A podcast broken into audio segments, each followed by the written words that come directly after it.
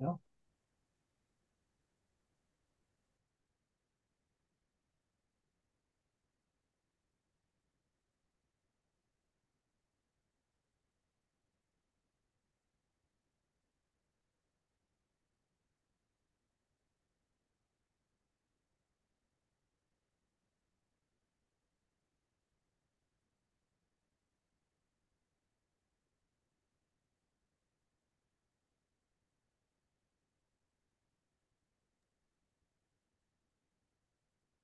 Uh, welcome. Thank you for coming to today's Best of uh, JNEB webinar. Um, we will be getting started here in just a few minutes.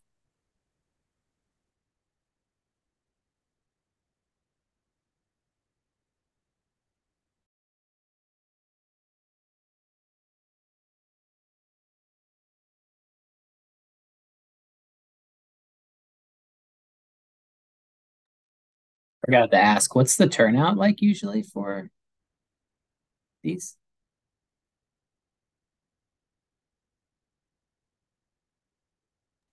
Paul, do you have those numbers? Uh, usually, uh, usually around uh, 20 to 30 people live, just depending on the week. Um, and then obviously more people uh, watching recordings afterwards. Okay, great, thanks.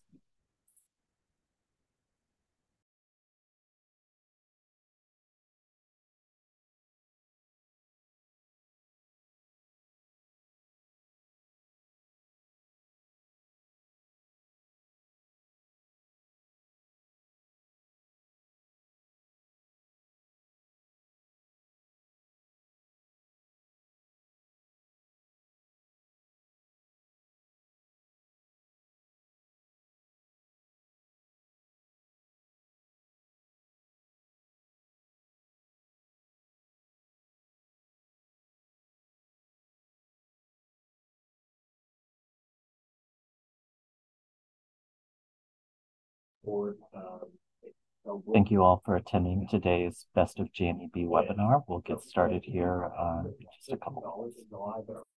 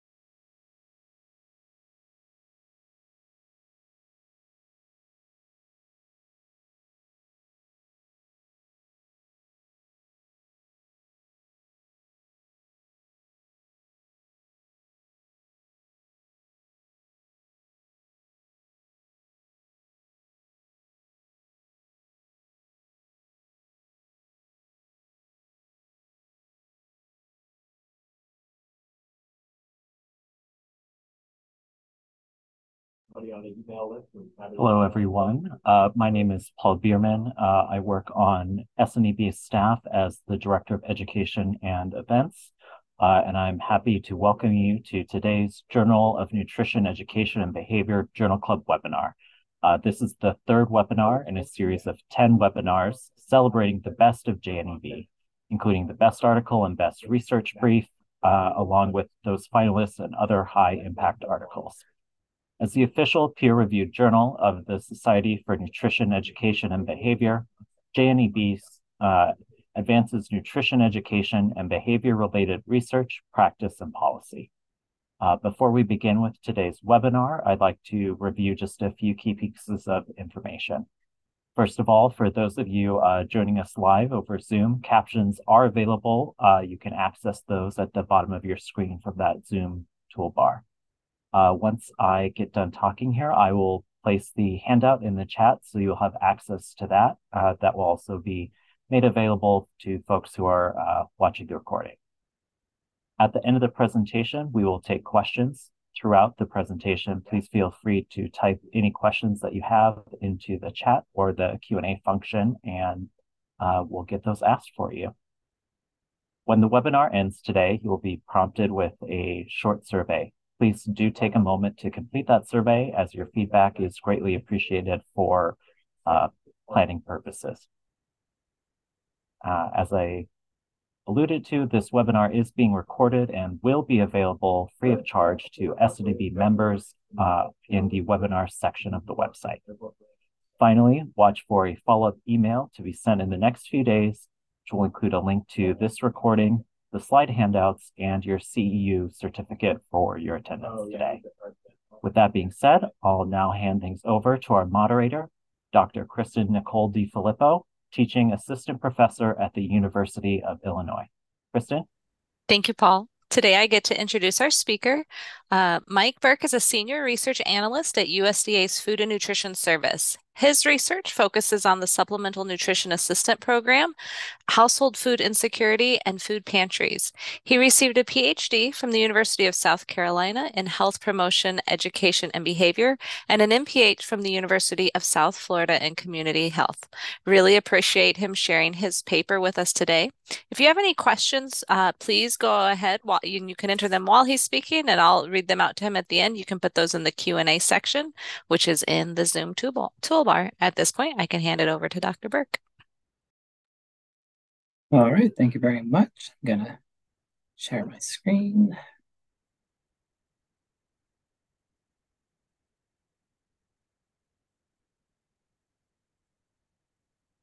All right, well, thank you everyone for joining us today. I'm really happy to be speaking to you all, and I'm very honored to have um, our article as uh, one of the finalists for the best research brief. So uh, the talk my the title of my talk today is Policy Systems and Environmental Change Strategies in, in SNAP Ed. So first, just a couple disclosures uh, that I have to I have to read these. So the findings and conclusions in this presentation are the are those of the authors and should not be construed to represent any U.S. Department of Agriculture uh, office or U.S. government determination or policy. And I don't have any actual or potential conflicts of interest in relation to this presentation. Um, these are the competencies today that we'll be covering. Um, I'll leave them there for just a second. All right, so um, in today's talk, I'm going to kind of start at a, a high level, um, and then I'm going to hone down into SNAP-Ed and, and the PSEs. But I wanted to give um, everyone kind of a high level summary of, of where I work, what we do, and so you have some better context. So I work for the U.S. Department of Agriculture. We're a federal agency tasked with addressing farming, forestry, rural economic development, and food. So we're a pretty far-reaching agency. We cover a lot of different topics. Uh, there's actually 29 agencies, and there's 100,000 uh, USDA employees, and we're all over the US and actually all over the world because we have a foreign agricultural service. Um, so, for example, we have a lot of folks who work in forestry, fighting fires, and doing other USDA things related to maintaining forests. We also, of course, work with farmers. We have a really large rural economic development. And then the area that I uh, work in is food and nutrition assistance. Um, the Farm Bill is our centerpiece legislation. You might have heard it in the news recently. Um, they're currently getting it ready to go into Congress and hashing out the details. But that's really one of the major bills that um, uh, gives us money and regulates what we do. So, of those 29 agencies, I work at one of them, the Food Nutrition Service or FNS. And so um, we're an agency that administers nation's 15 federal nutrition assistance programs. So there, there's quite a few. Um, many of them are small, but some of them are very, very large. Um, we consume about 80% of USDA's budget, and that's per, that's due to SNAP, the Supplemental Nutrition Assistance Program, which I'm going to be talking a lot about. So um, SNAP takes up a lot of the USDA's budget because there's so many benefits distributed to participants. Um, but we also house the Center for Nutrition Policy and Promotion, or CNPP. Um, and these are the folks that help develop and um, do a lot of the science around the dietary guidelines. And so we work with them quite a bit in my office. And I just wanted to give them a little bit of a shout out because it is relevant to the JNEB office. Um, or ex- excuse me, it's relevant to the JNEB audience. And we work with them quite a bit. So, um, So I mentioned that we have a lot of nutrition assistance programs, 15, um, and by far the largest is the Supplemental Nutrition Assistance Program, or SNAP, formerly known as food stamps. Um, still, uh, food stamps, it, you know, people still call it that, but by and large, I mean, at the federal level, it's known as SNAP, but obviously when you get down into the community, a lot of folks um, call it food stamps. Um, but we also, so this is by far the biggest one, but we also do a lot of other very well known programs that you may have heard of or even participated in um, the National School Lunch Program, the School Breakfast Program. The Special Supplemental Nutrition Program for Women, Infants, and Children, or WIC, is another very popular one in the JNEB audience. Uh, a lot of research gets done on that program. And so all of these programs are within the Food Nutrition Service where we uh, we administer and regulate those programs at the federal level. So we work closely with the states. Uh, and I focus particularly on SNAP. Uh, and I work in, in essence, the research arm of the Food Nutrition Service, where I do um, analysis and evaluation on SNAP. And like I mentioned, it's by far the largest nutrition assistance program. And it's actually one of it's a it's a critical strand in the social safety net in the United States. Um, SNAP provides a lot of benefits. Uh, there's not a ton of limitations on who can um, apply and participate, and so um, it has a very far reach in the U.S. And with cash assistance like TANF not as prominent as it once was, SNAP has really stepped in um, to help low income families get the food they need and also help make ends meet. Um, and so SNAP benefits come on what's called an electronic benefits transfer card or an EBT card. You may have seen these, you know, in the windows of stores, EBT accepted here. Um, and so a lot of people also call it EBT. We've heard, you know, food stamps, EBT. Um, but one thing is uh, so TANF can actually go on EBT cards too. So that's one thing to keep in mind. Um, temporary assistance for needy families, the cash assistance welfare program in the United States. One thing I also want to say about SNAP that I think is really critically important is that you really must be low income to participate. This is a program targeting low income households. So, gross income, meaning before any taxes or deductions, uh, it has to be less than 130% of the federal poverty line. Um, and some states have a little bit higher, you know, it can go up to 180, even 200% of the federal poverty line. But at the end of the day, that family, after deductions that some deductions that SNAP can account for like excess shelter, um, some healthcare costs, you still have to be under 100% net of the federal poverty line. So your net income after deductions and taxes and all that has to be under 100%. So we're talking about low income fam- families in poverty. And actually the the average income of SNAP households is below the poverty line. So we're, we really are talking about low income households that are struggling to make ends meet. Sometimes, you know, in the media and other places that narrative gets lost or small examples get blown out of proportion but um, um, by and large, you got to be low income to participate in SNAP, and that's and um, I'm going to talk a little bit more how that relates to SNAP Ed in a minute. So just to give you kind of an idea of how big of a program this is, so in fiscal year 22, over 41 million uh, people participated in SNAP, and they received $230 in benefits per person per month.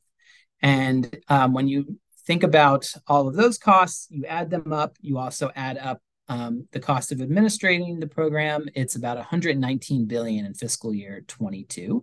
Um, one thing with SNAP is not only does the federal government provide all of the it covers the cost of benefits to, to individuals and households, but we also cover 50% of the administrative costs. So, whatever it costs the state to actually administer the benefits and run the program, we cover 50% of that at the federal level, and the states cover the other 50%. Um, SNAP is very responsive to economic cycles, such as times as such of such in times as high unemployment. So, for example, during COVID, when we saw high rates of unemployment, um, we also saw uh, SNAP um, participation go up along with it. And we've seen this in the past too. For example, in the Great Recession in 2008, 9, 10, when unemployment went very high. We also saw rates of SNAP participation go up, and they and they also go back down. So we like to think that SNAP is very responsive to helping um, to helping low income families get the food they need when times are tough in the broader economy. Um, there are a few other aspects of SNAP that I wanted to mention. Um, so SNAP lifts 2.8 million people out of poverty, and so um, you know it's really a, like I said, it's a very critical strand in the social safety net. A lot of families rely on it to help make men's eat uh, ends meet. Um, it reduces food insecurity. So you know the thing with SNAP is people get benefits on that EBT card. They can go to authorized uh, retailers and buy food, um, and so when they're able to do that, that's going to reduce food insecurity because food insecurity is by and large um, you know caused by folks who don't have enough economic resources to get the foods that they need. So snap really helps with that. We have a wide body of research that shows it over and over again that that it reduces food insecurity. It also importantly in thinking about our rural communities it increases access to stores with healthy foods. Um, so uh, in order for a retailer to participate in SNAP, uh, they have to meet certain um, guidelines about the foods that they need to stock. So they have to have a certain amount of fruits and vegetables, a certain amount of products that are whole grain and meet sodium targets and things like that. So um, in order to accept SNAP, these stores have to meet those guidelines. And so that means that in rural areas, you can think of corner stores, gas station, things like that, um, that that accept SNAP, they also have to have access. They have to provide healthy food so people have access to those foods. So it can be, it can really help um, increase access to healthy foods in rural areas. Um, and SNAP also has a considerable employment and training program, SNAP E&T. So next, I'm going to be talking about SNAP Ed, but I also wanted to talk about uh, SNAP E&T just to shout it out because this is another arm of SNAP that helps people, um, you know, get jobs and keep jobs. And it helps pay for things like community college, training programs, help with resumes, finding jobs. Um, you know, when Snap E&T is working well, it can make a really big difference in people's lives. Um, and so that's just something I wanted to mention because it's kind of the the we have Snap E&T and then we have Snap Ed. So, SNAP Ed is a nutrition education and obesity prevention component of SNAP. And I copied and pasted the goal statement because I think it's really important and I think it summarizes really nicely what why what is what's the goal of SNAP-Ed. And so that's to improve the likelihood that persons eligible for SNAP will make healthy food choices within a limited budget and choose physically active lifestyles consistent with the current dietary guidelines for Americans. And so there's a few things I want to hone in in there.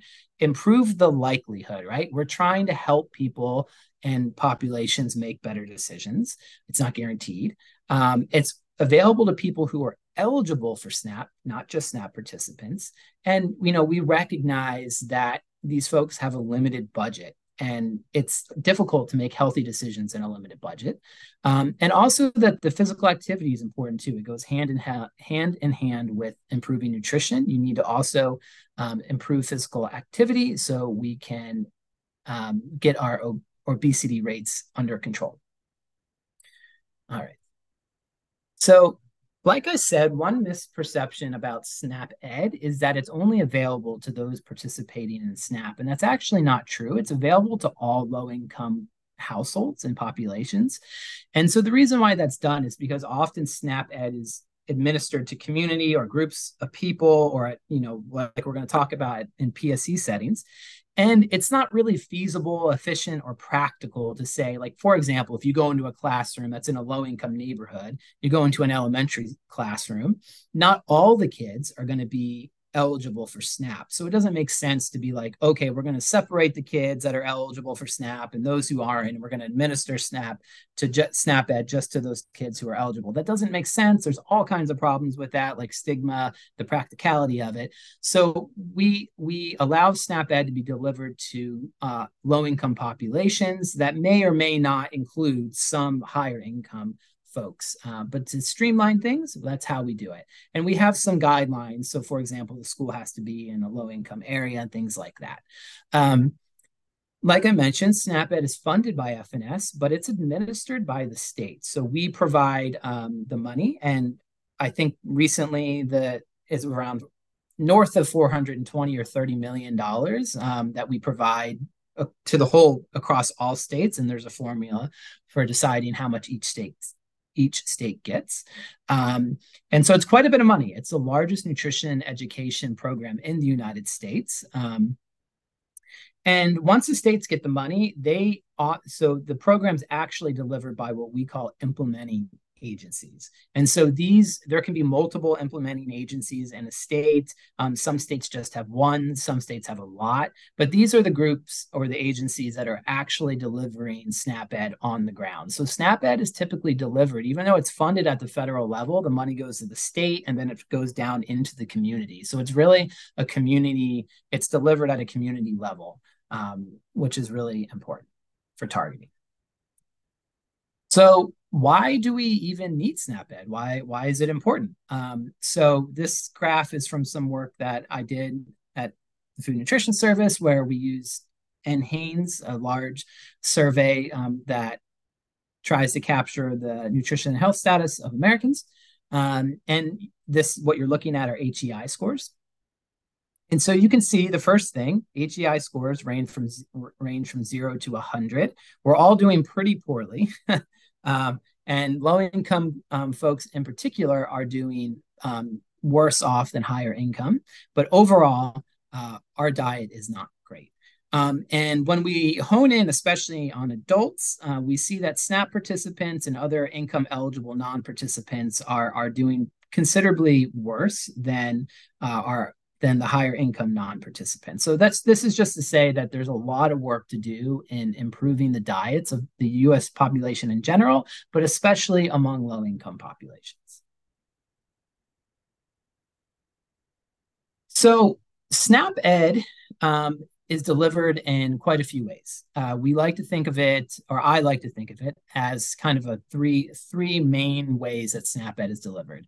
So there's a traditional approach, which is direct nutrition education. So you can think of folks, a nutrition educator going into a, a community classroom and delivering um, a nutrition education directly to a group of folks and you know that that's how that's still done like that um, in snap ed it's been the way we've thought about nutrition education um, for a long time. Um, and there's a lot of good things about that. Um, another another way of doing it is social marketing and snap ads. So these are in essence trying to um, saturate an area with positive messages through social media, billboards, bus wraps, encouraging healthy behaviors, encouraging better nutri- nutrition, uh, physical activity and this can be really really varied um, social media is a big one uh, billboards bus wraps um, you know you you people get really creative when how they do social marketing campaigns. And then what i'm going to be focusing on for the rest of today's talk um, and really has become the focal point of snap ed are policy systems and environmental changes or what i'll refer to as pses So PSEs were first emphasized in SNAP Ed in legislation passed in 2010. The Healthy Hunger Free Kids Act um, encouraged, uh, or didn't encourage, it actually um, requires states to take, uh, and the federal government to take public health approaches to improving nutrition. Um, and really, that was a catalyst for uh, incorporating PSEs more broadly and more fully into SNAP Ed. Um, and so that legislation was passed in 2010. Um, but things didn't really start ramping up with PSEs until 2014-ish, uh, when FNS put out guidance about how states should be operationalizing the the what the Healthy Hunger Free Kids Act required. And so the overall goal of PSEs seek to make higher level or public health changes to influence behaviors or groups of, of or populations. So the idea here is we're not we're not focusing so much on that direct education, one to one or one to 10 or whatever. We're really thinking about ways that we can make a, a bigger impact on the biggest group of people. Um, and, and so PSEs are always concerned about that. Um, they're relatively new uh, and emerging in nutrition ed. I mean, that kind of sounds funny because they've been around for a while, but in comparison to traditional nutrition education and social marketing, they still it, PSEs are still the new kid on the block. Although, you know, obviously now we have a we have a solid, you know, decade plus of experience with with PSEs. So they're by no means new, uh, but they are relatively new compared to traditional um, nutrition education. So I wanted to give a few concrete examples of PSEs to help help us think about how they can be used in SNAP-Ed. And a lot of these examples are can, are from SNAP-Ed. So when we think about policy changes, these are things that there's there's there's an action taken to regulate or change the policy of an organization, a community, or whatever. Um, but some kind of some kind of regulation is passed um, to change the way things are done officially. And so you can imagine at a school, one very popular one is prohibiting vending machines in a low income school from serving sugar sweetened uh, drinks, and with the goal of improving dietary quality of low income kids.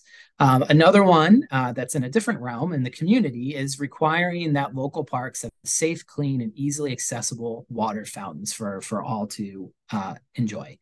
Um, another one is requiring that schools have learning gardens for for students. And so the key with the policy changes is that these are all explicit and they usually, you know, must be followed. It's it's it's something that an organization is deciding this is the new way we're doing things and this is our new policy. Um, which that's in contrast to systems changes. So oftentimes system changes can look a lot like policy changes, but the difference is systems changes are often not absolutely required. There's no higher body that's necessarily saying we passed this regulation or law or whatever, and you have to do things now. Systems changes are more about maybe just changing the way we usually do things. So, for example, um, a food bank. Maybe before they were just getting food from wherever um, and they were trying to incorporate their goal was to try and incorporate more fresh produce. And so they realized oh well you know what? There's some local farmers in, in our region that have a lot of excess food. Why don't we change the way that we get food and connect these farmers to our food bank and that way we can incorporate more fresh produce and so that's just a way of changing how the food bank does things. It's not necessarily a policy change. There's nothing saying they have to do it, but maybe a savvy worker realized this and they just changed changed what they're doing. Um, another systems change is local organizations partnering to provide nutrition assistance application help. So this is again, this is just kind of maybe it comes up organically that these two local organizations um, realize that there's power in numbers, and if they partner together, um, they can help more people in their area get nutrition assistance. So it's not necessarily you know anyone saying they have to do it but it's just a way of doing uh, changing the way they do business and partnering is really big in snap ed and it is a partnering in its in and of itself is is a PSE. And so um, Snap Ed really encourages strong partnerships in communities. Um, that way, that they can leverage more expertise and resources and have a bigger impact and kind of break down those silos that that often get talked about in, in government and other organizations. Um, you know, another small example of school cafeterias procuring healthier options. You know, oftentimes there isn't a policy. I mean, we have federal policy that describes, you know, the nutrition requirements of National School Lunch Program and the school school breakfast program. But maybe, you know, outside of that, or to improve it or make it even better, a school cafeteria manager realizes, hey, why don't we start procuring from this vendor or you know connect with these farmers and pro- procure food that way and you know serve some different healthier options. It's not really a policy change. It's just a way of they're changing the system. They're changing the way they do things. And then finally, um, environmental changes is one that I think is where, where, a lot of us in public health are more familiar with. Um, so this is just changing the physical environment to encourage, you know, better um, dietary choices and increase physical activity. So, um, you know, one that's gotten a lot of attention is local convenience stores offering healthier foods at high visibility points. So, for example, SNAP-Ed can partner with organizations and work with um, stores in an area to, you know, put end caps that have, you know, um, fruits and vegetables at eye level. That way, you know, instead of other unhealthy snacks, um, or putting down footprints to where to putting putting down footprints to where fruits and vegetables are, and things like that. Um, you know, changing the environment in that store to encourage healthy behaviors. Um, establishing a community park that encourages physical activity. So, um, for example, I was just at a park this weekend with my daughter, and you know, they they there was a really nice kids park that had um, all kinds of obviously physical activity, but then right next to it they had this pretty new-ish looking um, adult area that had um, you know exercise machines appropriate for outside that adults could use. And it was nice, you know, like kids were playing in the playground, some adults were cycling, watching their kids and, you know, using machines as they're watching their kids. So that's changing the phys- the the physical environment to encourage healthy behavior. Um, you know, and also also got a lot of attention, changing the layout of school cafeterias to put healthier options within the reach of kids. Um, so those are some examples of PSEs. Um, but it's not all roses. Um, so you know, PSEs are really challenging to implement and to evaluate. Um, just in general, they often take longer to establish and to deliver than nutrition ed. You know, you can think of traditional nutrition ed going, you know, one um, registered dietitian going into a class delivering delivering um, some nutrition education to kids or adults or whatever. Um, or with social marketing, it can be very straightforward too. You know, you pay for an ad and you put the ad up and it's just there. PSEs are a lot more challenging, in my opinion, because, like I said, the, or like some of those examples, you have to change policy. You have to partner with people. You have to change physical environments. You have to, you know, encourage people to think about different ways of doing things. And so that just takes more time and energy. Um, so in order to get that set up, um, you know, you you need staff that have specific skills that understand, you know, understand how policy changes work and systems changes and you know partnering and creating those long lasting partnerships. Um, and it's just i you know i think it's just in general a little bit harder but doable. I mean folks are doing it every day. I'm sure many of you are uh, doing it right now. Um, and the other thing too is that it's a little harder to see results that a lot of policymakers or people who hold money want to see. Um, and so for example you know with traditional ed you you know there's other federal programs too like EFNEP, where you know you you do a pre-test, you deliver some direct nutrition ed, you do a post-test, and you can literally see the difference in like an HEI, healthy eating index score, whatever, nutrition knowledge. But that doesn't translate as well with PSEs, right? Um, we often don't have individual level dietary intake, and so it's really, um, you know, thinking about shifting the what what does success look like with the PSE. Um, so, for example, if if I told you, well, we had um, you know, a school district where there were 20 schools none of them had school gardens but after you know partnering and procuring all the resources and grants or whatever and with the help of snap ed snap ed we got 14 of those 20 schools to implement a garden so that's a really important metric um, that doesn't necessarily have dietary intake differences um, but we know that 14 schools didn't have a garden and now they do and that's an important an important um, you know evaluation outcome that kind of changing the way we think about what does success look like in terms of nutrition education with PSEs. Another example is, you know, you're working with those stores and you want to see, okay, we did all this. We put new end caps in, we put all kinds of signage.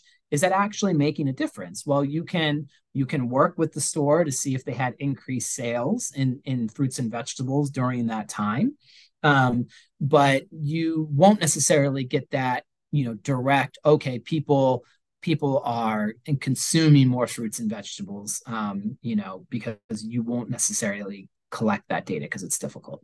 And like i mentioned it's you know really requires strong partnerships and um, snap ed at the federal level recognizes that and we really do support and encourage it.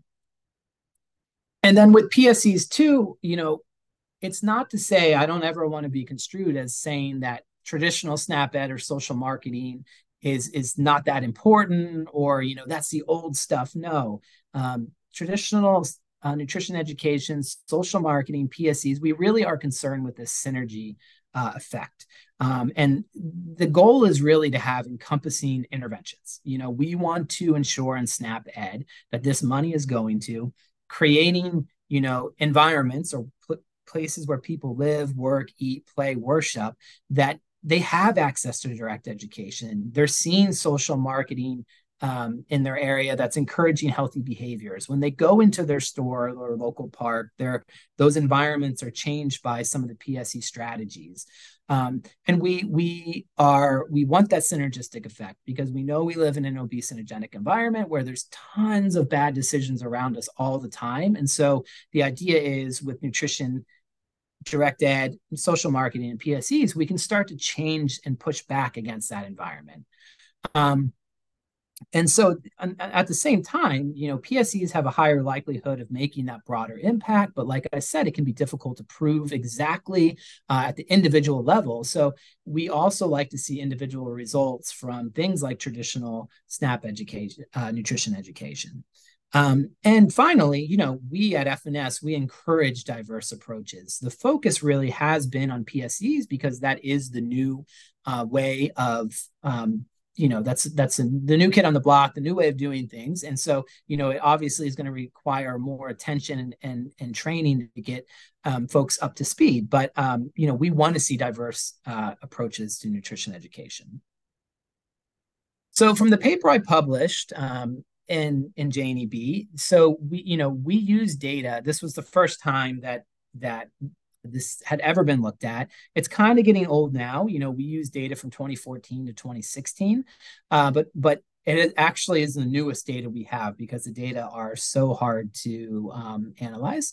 And so, in essence, without going into too much of the detail, because it's all in the article, what we did was we took um, SNAP-Ed annual plans um, and reports, which all states are required to submit to FNS, and we did some qualitative coding and and um, some content analysis, and we basically wanted to answer the questions: What's going on with PSEs in this initial rollout period between 2014 and 16? Um, and so what we saw was really encouraging. The percentage of states that included PSEs as a statewide goal increased to almost 50 percent of you know 25 to 50 percent nearly, and that's really important because um, you know when you have a goal that you you know pses are part of your snap ed goal that's really important. It drives a lot of the work you do.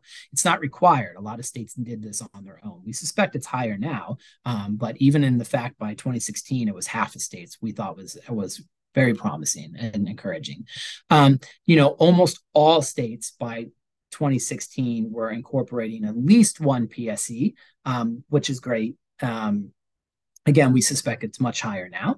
And then um, among states that plan to implement PSEs in 2016, uh, the three most common settings were places in which people learn. So this is mostly schools, but it doesn't have like uh, elementary, middle schools, but it doesn't have to be. It can be other types of schools too, like community colleges, uh, places where people live. So this is like community. You can think about the parks, um, um, the parks examples that I gave, and then places where people work. So Snap Ed also can work in work, uh, can be implemented in workplaces, and it's actually quite common.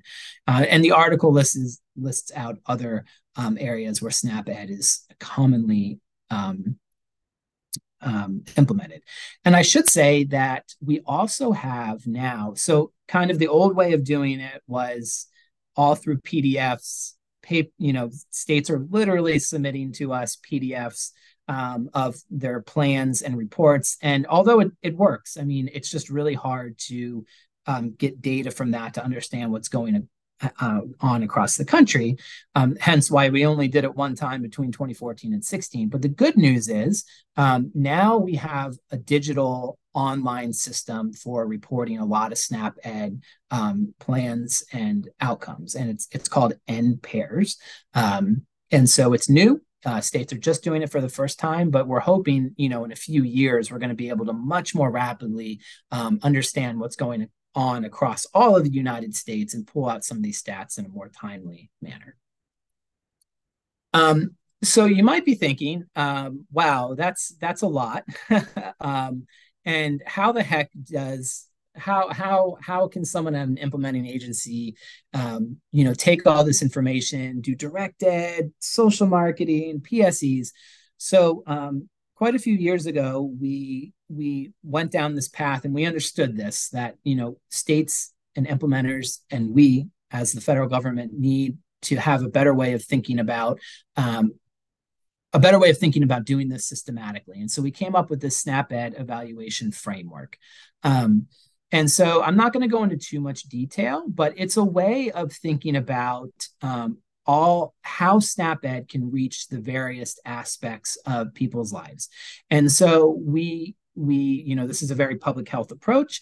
We have the individual level we have environmental settings we have sectors of influence and then um, within each of those we have you know the columns are okay you know are these there's there are goals uh, or within each there are short term so you know getting organizations ready and building capacity. And then the middle column is you know actually doing the changes what we call medium term. And then once those have been established we we have effectiveness um, and maintenance and so the whole goal of this is to give people in essence a framework um, and all the way to the right of the screen, the population results, um, the you know what we're trying to target here. These are these are what SNAP-Ed is ultimately trying to improve, like overall diet quality, increase in fruits and vegetables, food security, uh, breastfeeding rates, and just overall quality of life. And so within each of these, you'll see that there are a bunch of numbers, and we picked out um, quite a few, and these are called priority indicators. So, for example, in environmental settings, organizational motivators, we have ST7 partnerships. And so this is what we this is one of our priority indicators.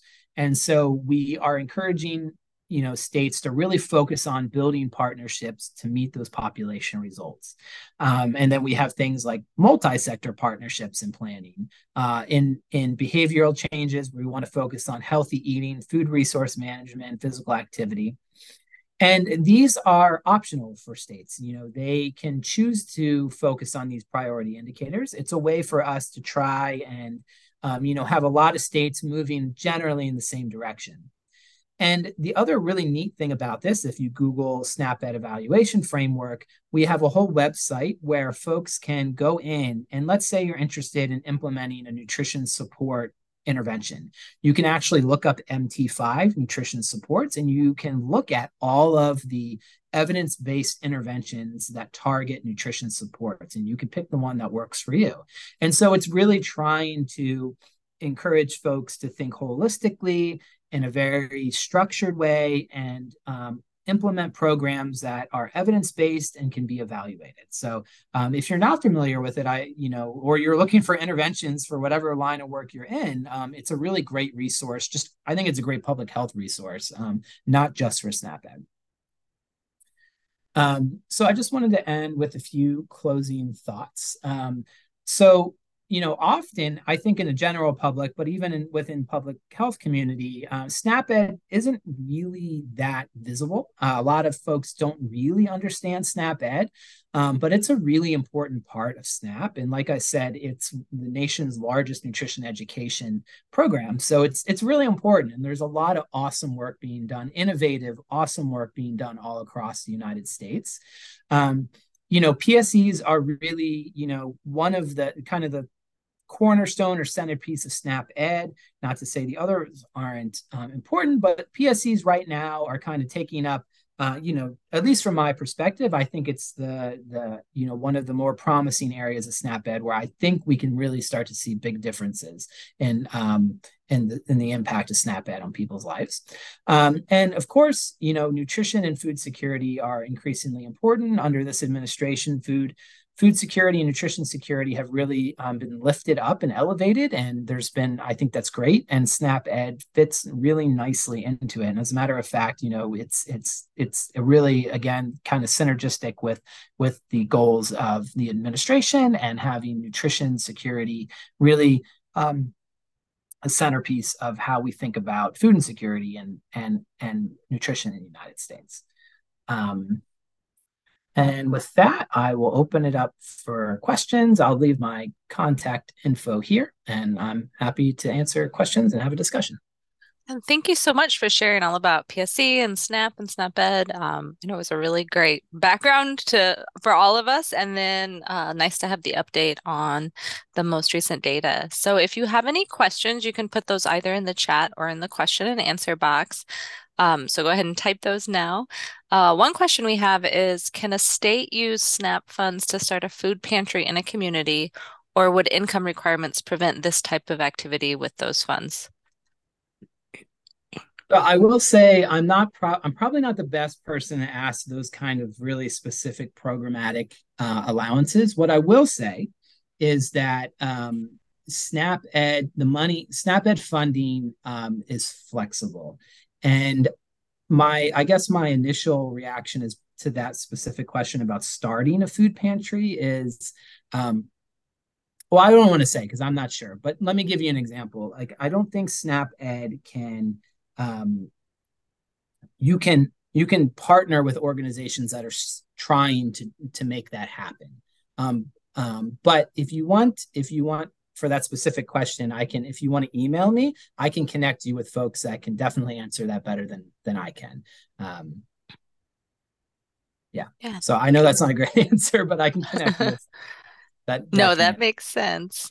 Um, and then for the parks where they were adding adult areas as well what advice would you give if someone would want to see that brought to their community as to how could how could someone local make that happen in their local area yeah. So again, I guess I would, so I don't, you know, depending on where you are, I would reach out to your local SNAP Ed office or implementing agency um, and just start having a conversation um, because there, there is, um, there's money out there and that money can be used to um, support uh, physical activity in low income populations. Um, the details of exactly how that works is again like not my area of expertise, um, but but I, you know, if you want to email me, I'm happy to connect folks with our office here. But the first step I would do is reach out to your local implementing agency and start having that discussion. Yeah, that makes sense. And then Trinity said uh, SNAP-Ed funding could be used to provide technical assistance to those wanting to start a pantry, but funding cannot be used for food or infrastructure such as shelving or refrigeration. So that's input from one of our listeners. That sounds right to me. I didn't want to say that explicitly because I wasn't 100% sure, but that's why, like, yeah, SNAP-Ed funds can be used for that kind of technical you know thinking about how you actually do it and things like that and and it can support that type of work. But there's restrictions on um, exactly like what the money can be used to purchase. So that that does sound right to me. Wonderful. So another question has there been any changes to snap to enable those who are at the poverty threshold or borderline to have access to snap? So there are quite a few you know deductions um, um, that so the short answer is is no. I mean if you're over that if you're over that threshold you know there is unfortunately the the benefit cliff where you know if you're a dollar or ten dollars over you just don't get it. Um, but there are you know a lot of deductions that folks and low income households can use like excess shelter there's utility allowance um, elderly households can deduct um, um, healthcare costs. So there are a variety of ways that you can reduce your gross income um, to get as close as possible to you know to be eligible for SNAP. But unfortunately, if you're over that limit, um, you know you're over and um, won't be eligible. Well, thank you. I think that is all the questions we have at this time. I want to thank you for sharing. Um, this with us. And I know your paper's been, oh, it looks like we have another one. Um, so I'll go ahead and ask that one. What progress has been made in allowing college students to get access to SNAP? Yeah, um, so th- that this is a pretty uh, big topic, um, just like food insecurity and college students is, is another big topic that's receiving a lot of attention. Um, during the pandemic, you know, US FNS relaxed, USDA Congress relaxed a lot of the um, uh, restrictions around college students um, and made it easier. But now those are, you know, phasing out. Um, and so we're kind of back to the old set of regulations. Um, and you know, it is it is quite restrictive. I mean, traditionally, college students haven't really um, had access to SNAP, but that's not to say there are a lot of exemptions. So if you have a child under the age of six, I believe um, you can be eligible um, because I think a lot of the exemptions um, recognize that there are a lot of non-traditional college students now. They're actually quite a large percentage of, of college students. And so there are ways um, that you can become eligible for SNAP if you're a college student going full time. Um, like I said, if you have a kid, if you have some kind of disability, um, if you're working um, a certain amount of hours per week but still eligible for SNAP. So there are ways um, that you you can still be eligible for SNAP, but it is kind of difficult. Um, and I don't know of any, you know, but I haven't looked into it. I don't know of any proposals to to change those regulations, but that would be something like I said in the Farm Bill. But yeah, I'm interested. I don't know if there's anything on the table. If some organizations have suggested things or uh, members of Congress, but it is definitely important, and I do think you know, um, you know, in terms of research, it's important to to think about how SNAP can um, help low income college students that are struggling because there are a lot. Yeah. Well, I want to thank you again for sharing um, your work and for answering all of our questions. Um, if I don't see any more questions come through, I think I can pass things back over to Paul. Thank you, Kristen, uh, and thank you to Mike as well for coming here and sharing your knowledge with us today. Uh, I just have a few reminders before I close out the session. Uh, please complete the survey that you'll receive after the session has completed. Um, as I said before, your feedback is greatly appreciated. Be on the lookout for an email with today's recording, handouts, and your CEU certificate. Uh, if you enjoyed today's webinar, be sure to check out the upcoming webinar section of the website. Uh, Journal Club will be back here at uh, next Monday. And with all of that being said, that concludes today's session. Thank you for joining us and have a great day.